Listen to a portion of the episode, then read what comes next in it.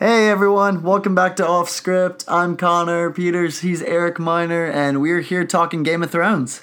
Let's go. Eric, we are less than two months away from season eight premiere.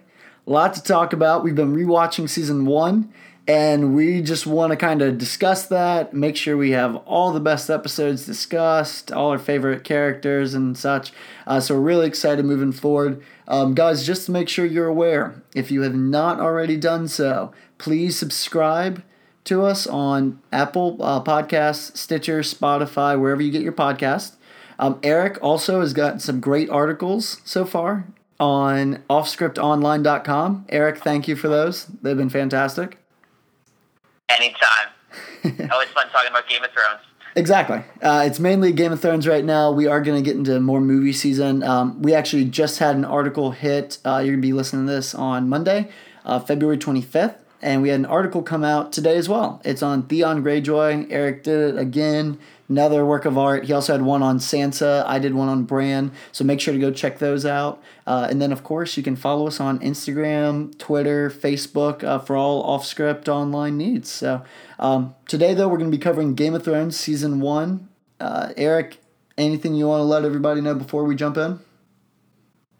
Uh, just in case anybody doesn't know, the new season comes out April 14th, I Yep. believe, Connor. That's right. Uh, so you've got a little less than two months to rewatch every season, every single episode, uh, or realistically follow along with us as we recap all the fun parts for you. Or if you've never seen it before, jump in now.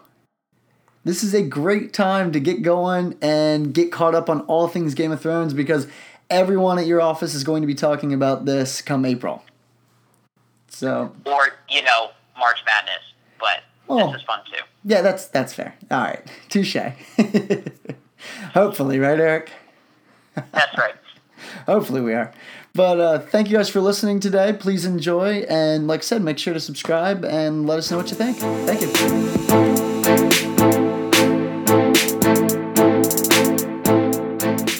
The off script Game of Thrones edition. We are so excited to be here. You excited to be here, Eric? Absolutely. Thank you guys for listening. Um, as always, make sure to subscribe. Thank you, though, for all the Game of Thrones people that are listening. Uh, we have just a few months left, and we want to jump right into season one today. Uh, so, me and Eric, we've watched the season multiple times, but we took a deep dive into the past uh, first season, actually, and then we're going to do every season going forward leading up to the premiere of season eight. Uh, now, Eric, first off, uh, what were your thoughts when you just kind of were rewatching it? And I just want to talk, I guess, about the game uh, within Game of Thrones. Um, do you want to just talk about what you saw? Yeah, absolutely. So, Game of Thrones, for the epic tale it is, kind of starts off like you'd expect a lot of other tales. You've got the the Starks, who you think are, are the best, the protagonists, uh, the good guys, if you will, uh, pitted against the the Lannisters, who are uh, they're not in charge yet, but they're kind of the, the sneaky uh, family lying in wait, just waiting to pounce.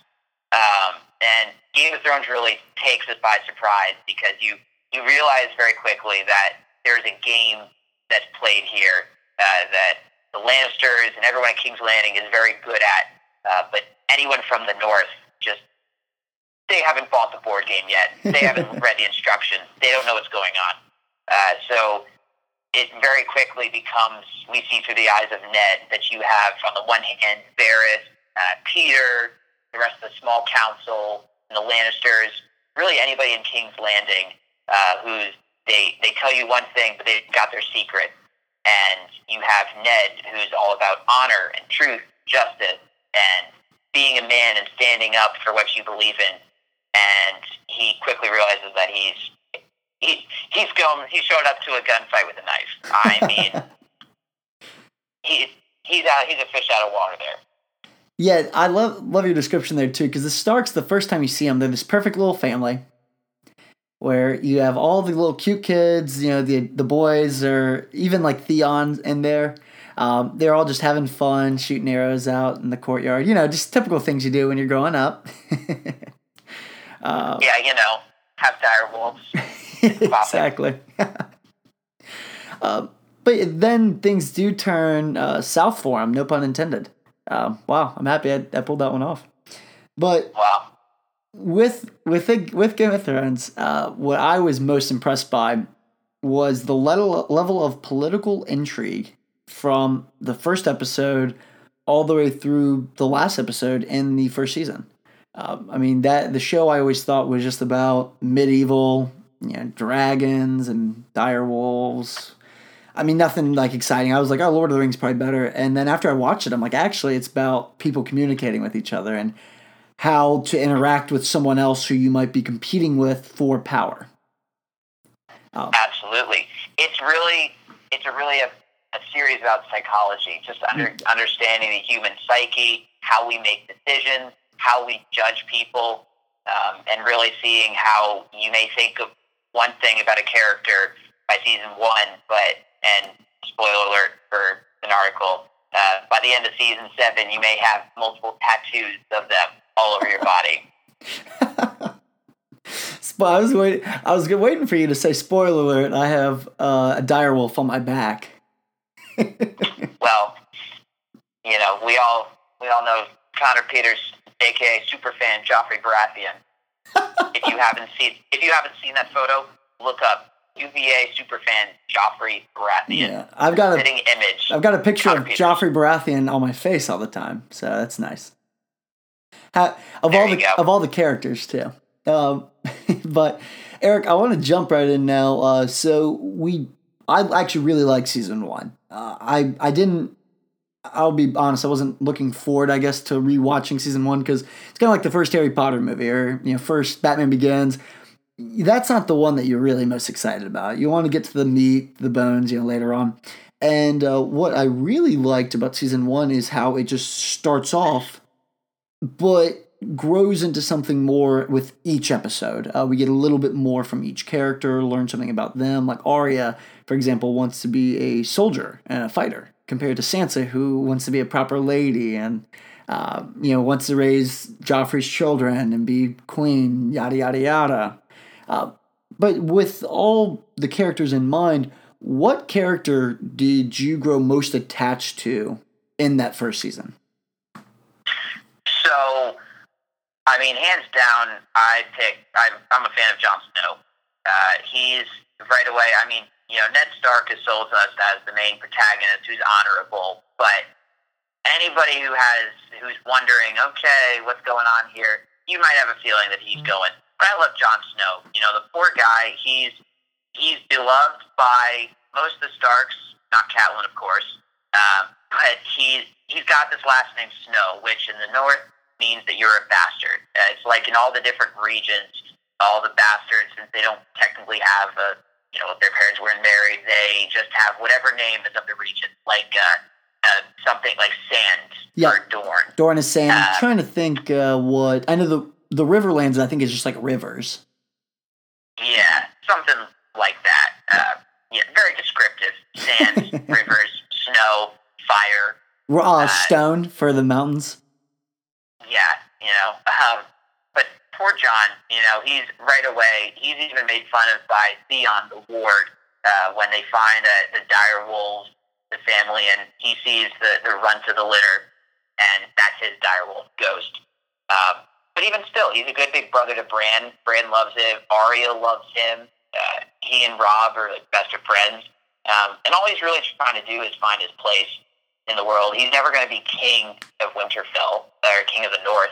Um, but he thinks he sees his uncle Benjamin in the Night's Watch and thinks, "Oh, that's a really honorable thing. I'm going to defend the realm," and decides to join a bunch of men who sworn off being with women and being amongst the rest of society. I mean, good luck to you.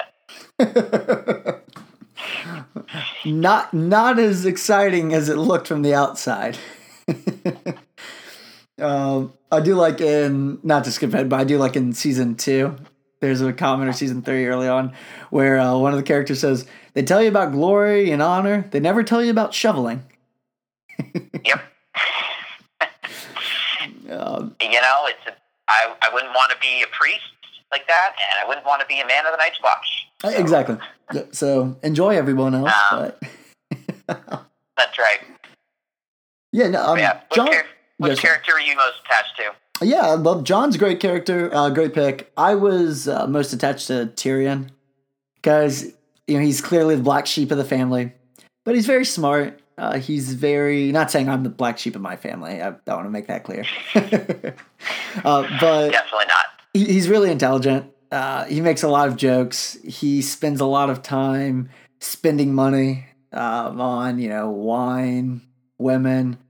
You know, he overall he's living a pretty easy life. Uh, and at the same time, though, he he does care for uh, even all the Starks. I like when he goes back to Winterfell in the third episode, and he takes, or uh, I'm sorry, the fourth episode actually, and he takes the instructions for uh, Bran to be able to ride a horse when he finds out that he fell from the tower. And he says he likes taking care of cripples, bastards, and broken things. hmm And That's a great, yeah, that's a great little line, and it's even, uh, and there's there's an interesting quote even all the way in the first season. Like talk to your point about he may, you know, he's actually kind to Bran. He may be the best friend that the Starks have. Like he Yeah. he's got good advice for Jon, where he says, "Never forget what you are. Wear it like armor, and the world can never use it against you. yes, All dwarves are all dwarves are bastards in their father's eyes." Yeah. I mean, what honest advice. Unfortunate, but very honest. Yeah, very. And I do I do love that where he says then they can never you know then they can never use it against you. hmm Uh, and he he has a very firm understanding of where he is in this world. Uh, he knows who he is. He knows what his role is. Um, but then as the season goes on, then of course, uh, and we'll talk about this. I know probably in probably in a few minutes here. Um, but it becomes even more tragic than what happens to his character. as he's helped the Starks out the whole time, and they don't repay him back nearly as well as they probably should. Oh yeah. But yeah, so uh, just moving on from that. So Game of Thrones, we there are a lot of characters that you like, um, and you guys, if especially if you haven't seen the show, please go watch it because you do grow attached to mul- multiple characters. But then on the reverse, there are characters that you just despise.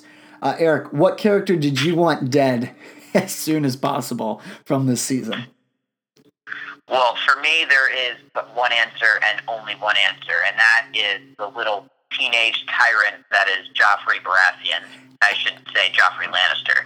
Well, at what Um, at what moment were you completely sold that you're like, I want him gone? Man, um, as soon as I saw his face, is that is that too early? Eric, we're Uh, friends, man. Come on, you just said I look like the guy. Yeah, but you don't smirk like him. That's true. That's true. I don't have that down. I mean, there's, I- I mean, there's lots of moments. There's early on where uh, he's he's talking with Cersei, and uh, like season three, for instance, or no, let me take a step back. Episode two, where basically Arya is dueling with that kid, and Joffrey goes, and Arya basically beats him up, and he basically he basically forces uh, Lady to be killed. At least you know he wants some punishment. So you know Robert points out how embarrassing it is that he's a little he he got beat up by what a ten year old girl, and yet Right. there's still got to there's still got to be some punishment for it. And so you know Arya gets her direwolf to leave, but Sansa loses hers. Like that's terrible. I uh, I'll I'll back you up on that. The one thing with Joffrey, and I think the moment that really got me just irritated with him was uh, when he gets on the throne, and at that point, Ned shows up and he just starts shrieking, "Kill them all!" You're like, "Oh god, oh no." This kid's awful. Like let's let's dump him. he's I mean he's he's the worst. I mean, you know, he talks with his mother about how, you know, he, he hates the fact that the Starks are even with them. I mean, he's he's Yeah. just terrible to Sansa. Like he's only kind to her when when Ned's around and alive and he has power. I mean, uh, he's dude's terrible. Well, he's like, I give my lady a necklace, and you're like, oh, okay, maybe maybe we'll be redeemable. And nope, never mind. Rug Like, pulled out from under you. no. yeah. Oh man, I uh, just so I'm, I'm not. We'll talk more about Joffrey going forward. I I know, because it only gets better from here. But in season one, in particular, uh, the character that I personally hated as I mean so much was uh, Viserys Targaryen. Uh, Mhm. I mean, early on, one he's super creepy around his sister, and we learned that it turns out getting with your sister is not highly frowned upon in Westeros. I don't know why. Uh, thank you, George, for making this world.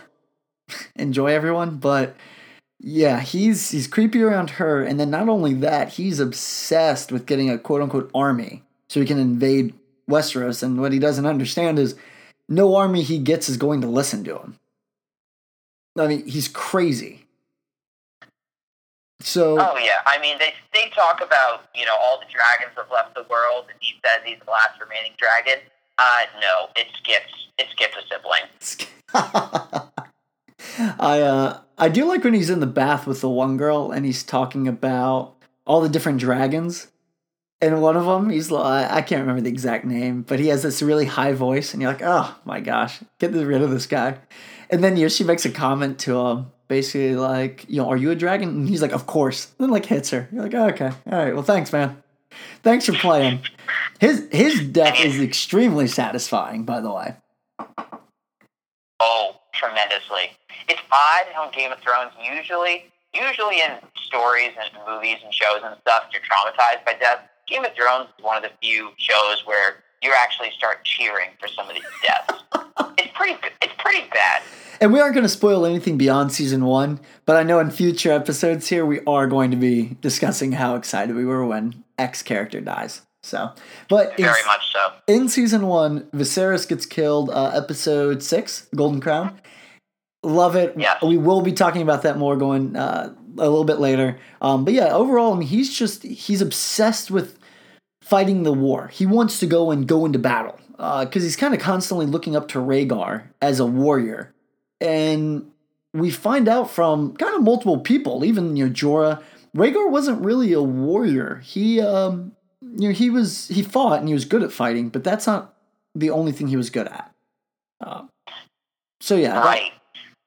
that Well, just- and you also one thing to note between both Joffrey and Viserys is that they're they're just desperate to uh, to have others recognize their power, but deep down, like I mean, if you put a sword in their hand, they would lose to pretty much anybody in a fight. Uh, they only they only possess power if other people took a look at them and say, "Yeah, you are pretty strong." They're not like Ned or Rob, Robert Baratheon who could take things, or even you know the Hounds or the Cleganes, uh, Mhm. or shoot, even Bronn who could kill you if you looked at him funny. You know, men who take power. Um, I mean, Viserys is just so he's so darn insecure that it just it brings out all of his terrible qualities, much in the same way it does with Joffrey. Oh, completely. I can't can't agree more on that. Those two deserved each other, man. Too bad. hmm Too bad. um, all right, so let's. I just want to jump now uh, to slightly slightly different topic, but um, within all these episodes, we have talked about you know characters dying, and Game of Thrones is known for the, especially people who don't really know much about Game of Thrones. Game of Thrones is known for being surprising and, and killing off various characters. So, uh, Eric, what moment was most shocking to you within those first ten episodes?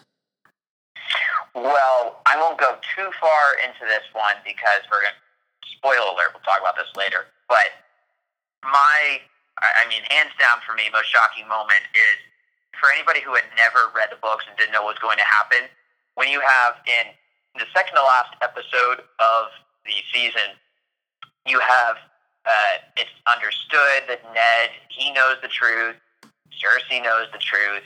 Varys, but Varys has convinced Ned look, just when you get up there, just think about your family. Just say that you you, for, you surrender, that you lied, and Cersei will let you take the black, and Joffrey will listen. And right there, he gets up there and he uh, basically tells everyone that he's been a traitor, and Joffrey instead says, "Traitors must be killed." and you think, what? What, what what's gone on? Yeah. Oh my gosh. I. That's when I first actually jumped into Game of Thrones because I just assumed it was going to be standard. Like, oh, we know how this is going to end, blah, blah, blah, right? And oh my Oh. goodness. and and to make this even even worse is you I mean if you're on the bandwagon of you know going along with the flow thinking the Starks are the heroes of the story the scene immediately before it you have in the Lannister camp they're in the middle of the night they wake up in the morning to see that Robb Stark has come and captured the North and they've captured Jaime Lannister yeah, exactly. and so you have so you have the epic high of oh my gosh, the Kingslayer, like one of the top three swordsmen in the whole realm. He's captured. Great. And then you flash forward to King's Landing or flash south to King's Landing and you get Joffrey just turning really the whole show into, oh no, this isn't just another war and blood and guts series. This is, I don't even know, but I gotta keep watching because it's, it's awesome and it's terrible. oh, yeah, very much so. Very much so. Um, yeah, that's the the problem with that with season one is it kind of all builds up into into that that moment in episode nine. Um, and I don't know. As much as I once again I did like the watching the first season again, but now that I kind of knew what was going to happen, it was more of like we're prepping for this massive moment. Um, but yeah, man, I really enjoyed that that moment with your boy Joffrey. Once again, your favorite character, obviously. Obviously, my favorite character. Uh, but no, all right. So, you know, my most shocking moment, um, because we haven't we haven't talked about Dany as much in our first two categories.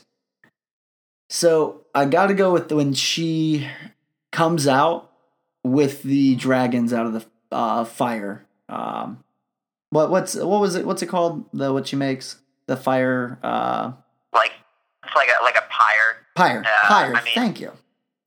Um, yeah, you when know. when she comes out of the you. pyre with a with the three dragons, I mean that's incredible. And you're like, oh my gosh! Like I knew she was going to have dragons, but I remember watching the scene. and I'm like, all right, this ain't gonna end well. Oh no. Ned just well, died. and and- also, and she's. I mean, she's a. It, it's so terribly sad beforehand too because Yeah. she's, uh, you know, with the witch, how basically the witch takes her her husband and her unborn son, and she's, you know, her her husband Khal Drogo comes back to life, but he's he's a vegetable. He's nothing. So she has to kill him, suffocate him, burn his body because they have to. If you don't burn the uh, the Dothraki, they don't get to ride forever with their with their khalasar. Uh, so she's doing in that honor, and then she's got to burn this witch lady, and then she walks into the fire to be with her dead husband. Like crazy. Yeah. And I love when uh, she says, What did my son's death give me? And it's it's Drogo just like you say, he's a vegetable. And they're like, he seems to enjoy it in the sun. I mean, it's so sad. And uh, what the death ended up getting her though was three dragons, which I mean that that had that had been done in hundreds of years. Three full size dragons, mind you. Mm-hmm. So yeah, man, I, I thought that scene was really awesome, especially first time I watched it. So, uh, what moment though for you was most frustrating? Because there were a lot of those where a character just acted in a way where, looking back, or even in the moment, where you're just saying, "What are you doing? Why are we doing this?" Oh, you know, I- I've got a great one. Um, it's when Ned Stark, he's got, we've alluded to this before, but he's got no tact. He, he sees the truth. He knows what he's going to do. He tells his enemies what he's going to do. it basically tells them, I'm going to shoot you in the chest. Make sure you wear a chest plate to try to block this arrow. Uh, like, so he goes and tells Cersei, I know the truth. I'm going to make you hang for this, and you're going to have to answer to this. And he, he's, done, he's done the worst possible thing imaginable. Actually telling your enemy. That's the whole point in Game of Thrones. You can't tip your hand at all. Um, but later on in episode 7, Renly, one of the King's Guard, of the, or um, one of the small council at the time, he tries to persuade Ned to let him arm him with all the Baratheon men, which you learn there's like a hundred thousand men, something crazy. Yeah, he basically Um, says, "Hey, let me get you a hundred men within the next hour. That way, you can go into the throne room, take a seat, and now you have a hundred men around you." Right, which Yeah. is genius, which is Yeah. great. And you can imagine that would have been a pretty great union, honestly, with the younger Baratheon and the- one that they actually like and the Starks teamed up. Would be better? But Ned, he's uh, you know, he's bound to duty, honor, and line of succession. So he's like, no, Stannis should get the throne. And instead, he he rejects his offer and what do you know? Because of that, then he runs into the throne room right away, and he's got nobody behind him. Yeah, he thinks, ba- and then well, we will get to that in a, in a second uh, with Baelish. Um, but yeah, and then he assumes he assumes the best. Let's we'll say that. Um, speaking of frustrating moments, not only your boy Ned who completely screws up that whole incident. Um, I want to bring up Catelyn, his wife. I mean, she goes into first off, so their son Bran was pushed out of a window and they're trying to figure out who did it. And they find out that there's an assassin hired to kill Bran afterwards, basically to keep him quiet. And the knife belonged to, according to Littlefinger, uh, Petyr Baelish, uh, it belonged to Tyrion, who is the dwarf. And Catelyn, because you know she's been know she knows Petyr for so long, decides just to take his word for it, not ask too many questions there, and decides to go arrest him in a pub. I You know, just one of the most, uh, yeah, and she's very persuasive in it. She calls, she tells everybody it's a, it's like if you're going to, if you want somebody to do something for you, you butter them up and say that, Yep. you know, I really appreciate what you do. You're a man of your word. You're a man who's willing to help, and now I need you to do this. well, and what I don't Basically, They, right, and and just to give everyone, make sure everyone knows what this does is this triggers then the Lannisters to hate the Starks because they've stolen one of their own and put one in in chains essentially. uh huh. So in King's Landing, the repercussions are Ned's men get killed the next episode by Lannister men. uh and you know Robert can't keep it. You know can't give him any more protection. It's just it's an absolute disaster from every way you look at it. And then at the end, uh, Tyrion ends up escaping quote unquote the king's justice. So, I mean, this was all for nothing. Uh, and these Northerners, Northern men, are now just dead, uh, mainly because of Jaime. And it, it was just a complete and total disaster from one end to the other. And then Ned, of course, caps it all off with his with his honor and duty. Gosh. I mean, you know, the two of them, they're like two peas in a pod. No, you know, honestly. Um, Ned, Ned's Sorry. no good at plotting, you know, keeping secrets and plotting, and Catelyn's no good at being a jailer. No, they aren't. So to to just pivot now into that, we've both agreed. Um, for everyone who's watched this uh, the show, Baelor is the uh, episode nine, and that's the one where Ned uh, officially is killed, and Joffrey says, "Ser Ilyn, bring me his head." Um, we both agreed that that was the best episode, right? Hands down. And just to touch on that one, uh, and Eric, I know I know you really like that episode. So not only does Ned die, but Ned is persuaded by Varys and and uh, Sansa the previous episode. But in that time, Varys basically tells Ned, "Your daughter has asked that you know for them to be merciful if you go out and just and just lie and say Joffrey is the one true king." hmm And like you said, they've promised that they're going to send you to the Night's Watch. Cersei's not going to kill you. Like a, a basically a a weak wolf is better than a dead one or a wounded wolf. Yeah. So you know they're going to send you to the wall. You can be with Jon. You'll figure it out from there. Um, and then of course Ned ends up admitting that Joffrey's the rightful king, which isn't true. Joffrey says it doesn't matter what anyone else has said. I'm king. I'm going to kill him. Uh, but the episode has other moments which really stick out as well. Uh, so one, I want to just say the Dany uh, moment where basically they do the blood sacrifice in the temple. In the not temple in the uh, hut. Um, I mean that's really cool special effects, but also she ends up killing both Drogo and her baby, and not listening to Jorah. Now we also have talked about Jon previously, but uh, Eric, I know that episode's a big moment for Jon. You want to go into that? Yeah. Well, I mean, there it kind of plays into the episode before where uh, you have it's your first. It, it's not your first instance with a White Walker, but it's Jon's first encounter with a White Walker, and he's got to effectively save the Lord Commander, and yeah, burns the White Walker to death. Um, but it's kind of it's kind of interesting at Castle Black because they start, um, you know, they start sending off, uh, you know, people to each different, or they have already set them off as you're going to be a, uh, you're going to be a ranger, you're going to be a steward, you're going to be this. Um, yeah, but he gets he gets the sword. The that was origin from Lord Commander Mormont. Those are really originally meant for Jorah, um, and it's made of Valyrian steel. Um, so he he gets that. Um, yeah, Sam tells Jon that Robb has decided to run off to war, um, and he feels regret for not being at his side. Um, you learn some other facts about other characters who are there at Castle Black, but I'll wait to save that for later. right? Yeah, I mean it's it's interesting because I mean with Jon Snow, it's really in order to wrap your head around where he's at mentally.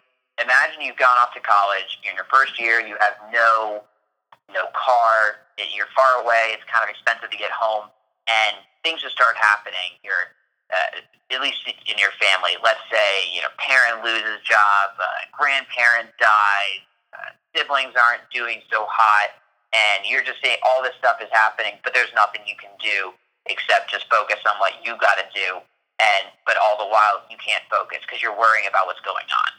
Yes, and I think that's a good I, I, I think you're exactly right, man. Um, because with Jon's case, and I, I like where you're going with this. Uh, his brother, well, you know, half brother, he thinks, uh, Robb, is currently in a bit of a situation where he goes and he's now made an agreement with Walder Frey that he's going to marry one of his daughters. Yeah, poor, and, poor Robb. Yes, and then he gets to, and which you know, by the way, guys, if if you don't know about Walder Frey's daughters, it's probably for the best. that whole family. I mean, ugh. yeah. Let's put it this way: Walder Frey, the the Lord, is Argus Filch, the same actor. So imagine if that guy created twenty plus children, and then they all created children. I mean, we aren't talking about a great gene pool here. I mean, think of it. Think of it this way: Walder Frey has the benefit of having the rivers nearby and all the food that Seven Kingdoms can provide, and his family is still vastly uglier than Craster and all of his daughters slash wives. Oh, so true. Uh, but then Jon, so Jon, uh, I'm sorry, Jon, Robb is able to cross. And why don't you talk about the military? Because I know Tyrion at the same time is about to go into the vanguard with his tribesmen. It's amazing. So with Robb, it's very interesting. They had cap- previously captured a spy, a Lannister spy, and rather than killing him like everyone else wanted him to do, he said, "Go back to Tywin and tell him we have twenty thousand men marching on your army." So he does that, and they he reaches this agreement with Walder. Uh, you don't ha- hear him actually officially say he's going to reach the agreement. It just ends with that Robb must marry one of Walder's daughters, and then we skip on. Um, but basically George's way of telling all of us that Robb accepted the deal and was able to go through the, the Trident, which is huge because that's the only way you can march south.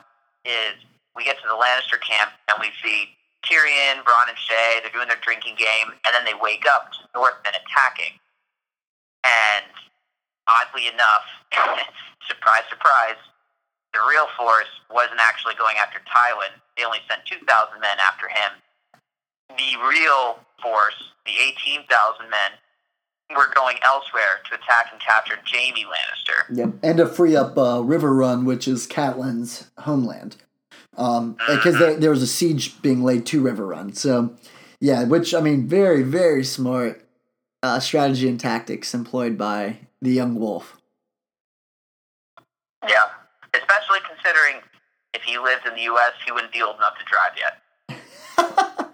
In the show, he's like in his twenties. In all fairness, That's fair. In the books, he's like 15. yeah, I love the books. Uh, well, we won't talk too much about the books here, but imagine everyone in the show, and then imagine them like ten years younger, and that's pretty much what it is for the for the books. Like Jon, much. Jon and Robb are like 14, 15. Dany's like 13 when she gets married. You're like, oh my gosh. Sansa's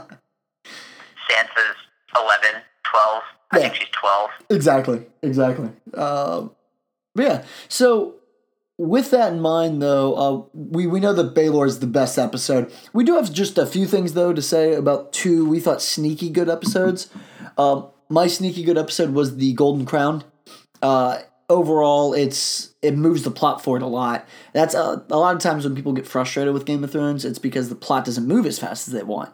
Well, they can't complain about it with the Golden Crown because we see Ned finds out that all Baratheons have brown hair and or brown and black hair. Black hair, that's it.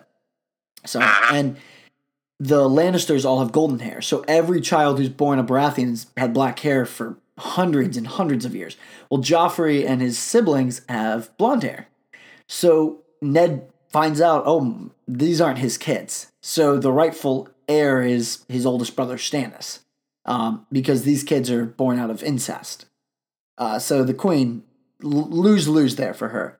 Uh, at the same time, we have Tyrion uh, does a trial by combat in the Eyrie, where he has a sellsword named Bronn, who we actually get to know for most of the series, which is great. Uh, he ends up. Bronn is awesome. If you haven't Yeah. spent too much time looking about him, dude's hilarious. Oh, guy, he honestly helps you out a lot in uh, later seasons when it's kind of like a tense moment. He'll just throw a one liner in, and you're like, oh, perfect. Uh, but even in season one, he's great for that. So he goes and saves Tyrion, wins a trial by combat, and then Tyrion's out. Uh, and then my favorite storyline is Dany uh, ends up at the like Das Kalasar, um, and that's where this you know all the different tribes of Dothraki are, and uh, she eats this heart, which is a horse heart, which is very disgusting. Just even watching it was really gross. Uh, couldn't. I was ready to puke just watching that. right? If you if you don't have a strong stomach, don't watch. Don't Yeah. rewatch it. skip past like you got 10 second skips you can it takes about a minute and you're done uh, but then her brother Viserys comes in and demands an army and the one thing is you don't want to have any weaponry there so he demands an army and pulls out a, a knife and a sword and is really angry and uh, her husband Khal Drogo says if you want a crown like I'll give you a crown because that's all I, and he says oh that's all I want and they melt gold because no blood is supposed to be shed at uh, at the location. They melt gold and put it on his head. so, I mean, no blood is technically shed, but my guy uh, died in a pretty brutal fashion. Yeah, I mean it's you know we we don't we don't typically condone rooting for deaths, but in this case, I'd say this is probably the first death that we were genuinely rooting for. Uh, yeah, Dany's line is great in there, where she says he was no dragon. No, Yeah, she says fire cannot kill a dragon. like exactly, exactly. So, uh, Eric, what was your uh, favorite episode? Um, sneaky favorite episode. Oh, mine hands down is the next one right afterwards, episode seven. You win or you die. Mhm. I mean, it's it's amazing because you start off. You have Jaime and Tywin, where he where he the first words you ever hear out of Tywin's mouth was attacking Ned Stark was stupid. The Lannisters are not stupid. Yeah. To Jaime, and meanwhile he's taking the skin off an elk. So he's just he's boss. He, he's the Vito Corleone Hey, you know what? We'll- Incredible. We'll say maybe he's taking it off of a stag. Oh, yes.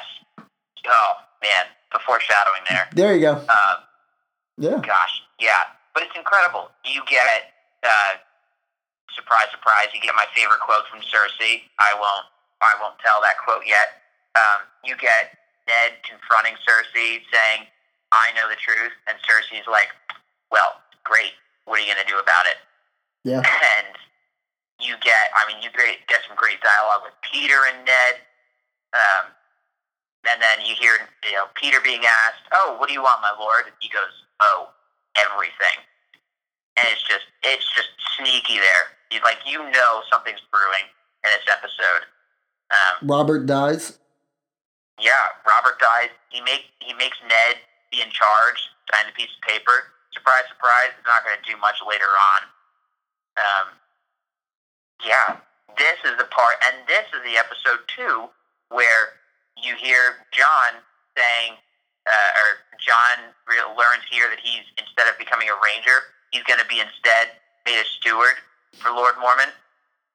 Um, and it, it's hilarious because Jon. And the last little thing about this is that there's so much in this episode. My favorite little part is where Jon, who's had this weight of expectation of being a ranger, he goes, "I always wanted to be a ranger," and Sam goes, "Well, I always wanted to be a wizard." and and Jon's acting like a child the whole time. That's what I love about it. He's he's, like, yo, um, am I to scrub his like, uh, you know, am I to change the Scrub bed? chamber pot. Thank you, man. Um, I was dying. I always laugh at that line because he's so bitter.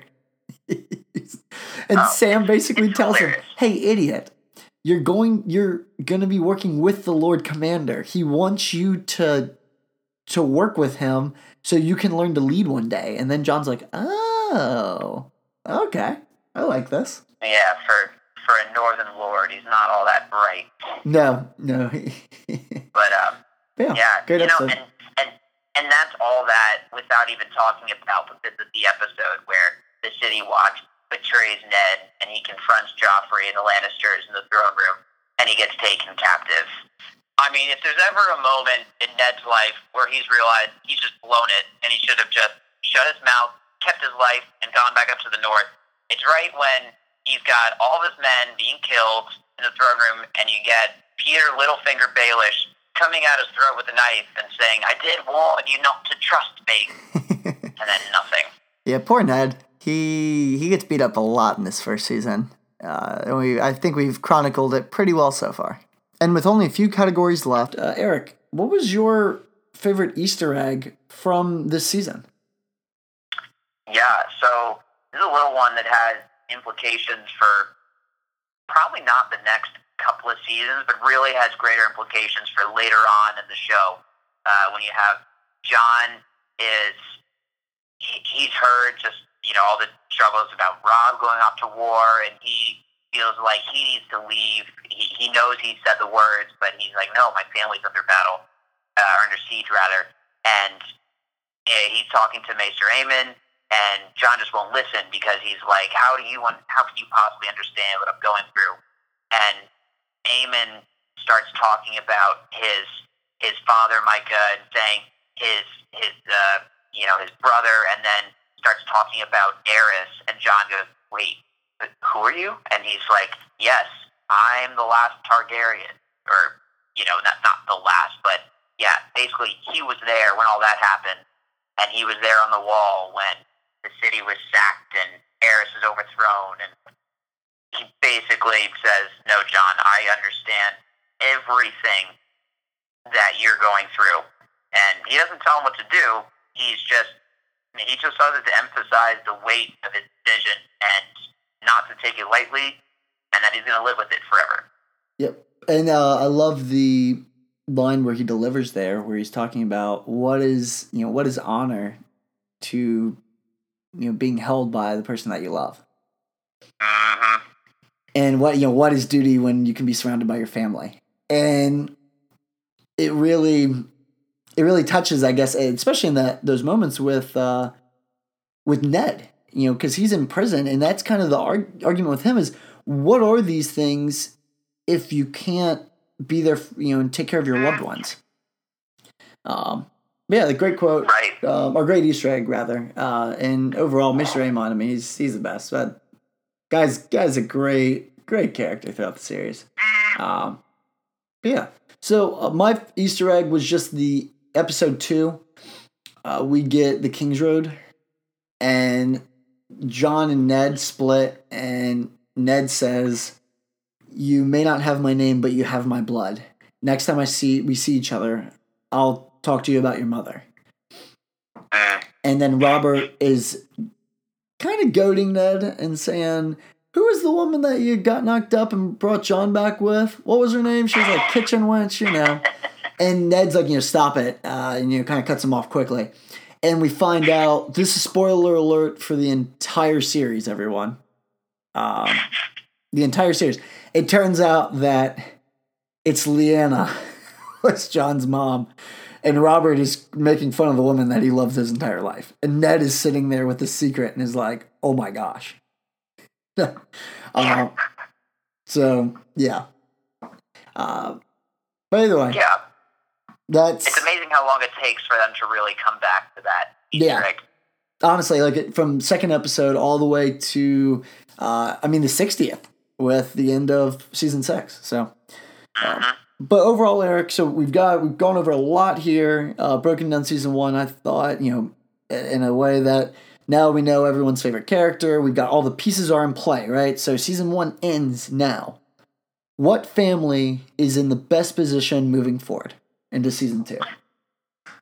Well, there's really only one answer here, and I think we can both agree on that. That it it's the Lannisters, Mhm. hundred percent. Jaime being captured is the only thing that went wrong for them. That's really the only. Yeah, that's really the only thing. But even then, the start or the uh, the Lannisters can counteract that by saying, "Well, we still have Sansa and we still have Arya." Like, not really, but Yeah. yeah, they're at a they're at a standstill with that. Exactly. Uh, yeah, they like they have a prisoner of their own, so they can't you know they can't just kill Jaime. Um, and then they also have the Iron Throne. I mean, Cersei's whispering in Joffrey's ear. hmm Yep, I agree. I mean, Tyrion also escaped uh, escaped imprisonment, and in typical Tyrion fashion, uh, ends up making a lot of great points to his father, and then gets promoted to be Hand of the King, which leads to an incredible second season. I will say. Uh huh.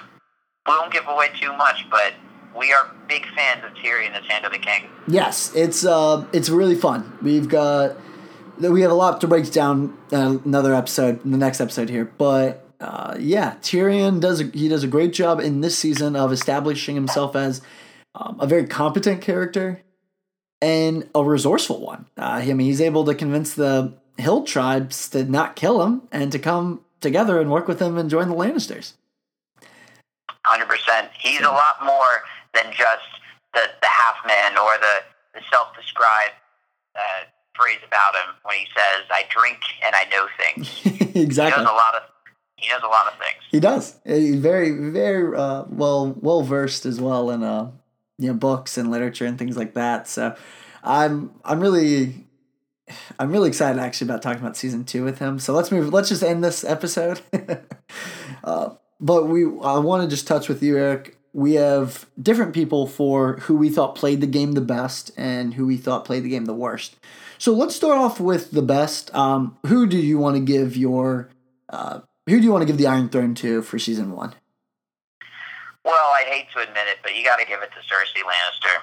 I mean, she's you know she's just look at her her track record. She's uh, she managed to get Jon Arryn killed, you know, in order to save her secret.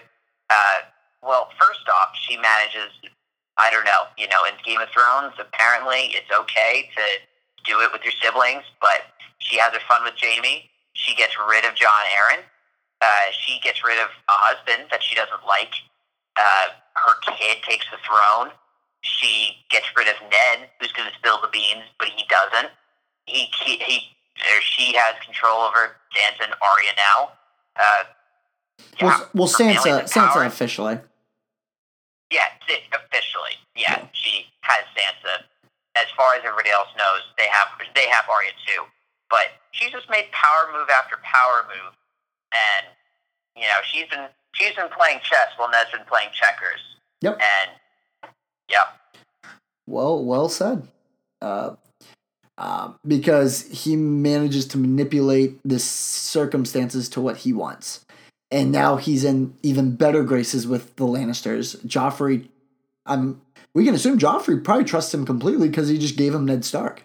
totally. And you know this is only going to bode well for the Master of Coin. Uh, who played the game the worst? Oh, we beat up on Ned a lot, and I want to say that. So we have beat up on Ned a ton. So do we want to pick someone different? Well, yeah, and the problem is with Ned is he just he just doesn't realize what game he's playing until it's too late. Uh, you know, he does make some moves to try to get people on his side. So I, I, I can't give him an A for effort because he lost. But uh, for as far as being the absolute worst, we're just going to go to with Viserys. Yeah. Just because, for reasons mentioned earlier, we hate him. He has one of the one of one of the creepiest scenes where he says in the very first episode, um, it's like the first meeting with Dany and Viserys, where he's trying to rule, and you clearly see that he doesn't care at all about Dany. He's just selling her off to the Dothraki for an army, and he says, "I would let all forty thousand men, you know, exert, you know, take out the bleep there, you, if that's what it took." like, it, it, it, he's talking about his sister there, and like, what? No, I'm sorry, but so, but he's terrible. I mean, he's insecure that Dany's, you know, basically more respected with Dothraki than him. He tries to get little moves to steal things and get more into power, and like, I mean, they might as well just kick him to the curb. Uh, so it's very fitting that he died, but he he played the game terribly. Uh, agreed. Um, yeah, I've I've spoken about him. I I hate him. I agree with that. I mean, I remember Dany shows up and gives him like clothes, and he's like, "I'm not wearing these Dothraki rags," and he's expecting to lead these people into battle. Come on, man. Like, it's like, yeah, it's dude just has no idea what he's doing. No, he's so clueless. He thinks they're just gonna follow him because of his name, and they don't care about his name. I just, yeah. Well, not to pick on him anymore. Uh, I want to pick my guy who played the game worst. I thought was uh, Bobby B, Robert Baratheon. you know, Robert just he love he starts this war to get back his his future wife, the person he loves, Lyanna. He doesn't get her, and you just see him now. I mean, he doesn't care. He's he's sleeping with a lot of different women. Um, he doesn't care about his wife. He doesn't. He doesn't care about the realm. He cares more about tournaments, and he, he was a great warrior, we find, but he wasn't a very practical king. And he just kind of let everyone else do whatever they wanted because he didn't really want this kingdom. Um, he like if Lyanna was there with him, I think things would have been a million times different, but she wasn't.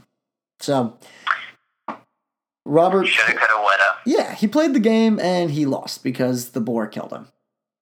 So the boar probably should have won our Iron Throne for killing the king. or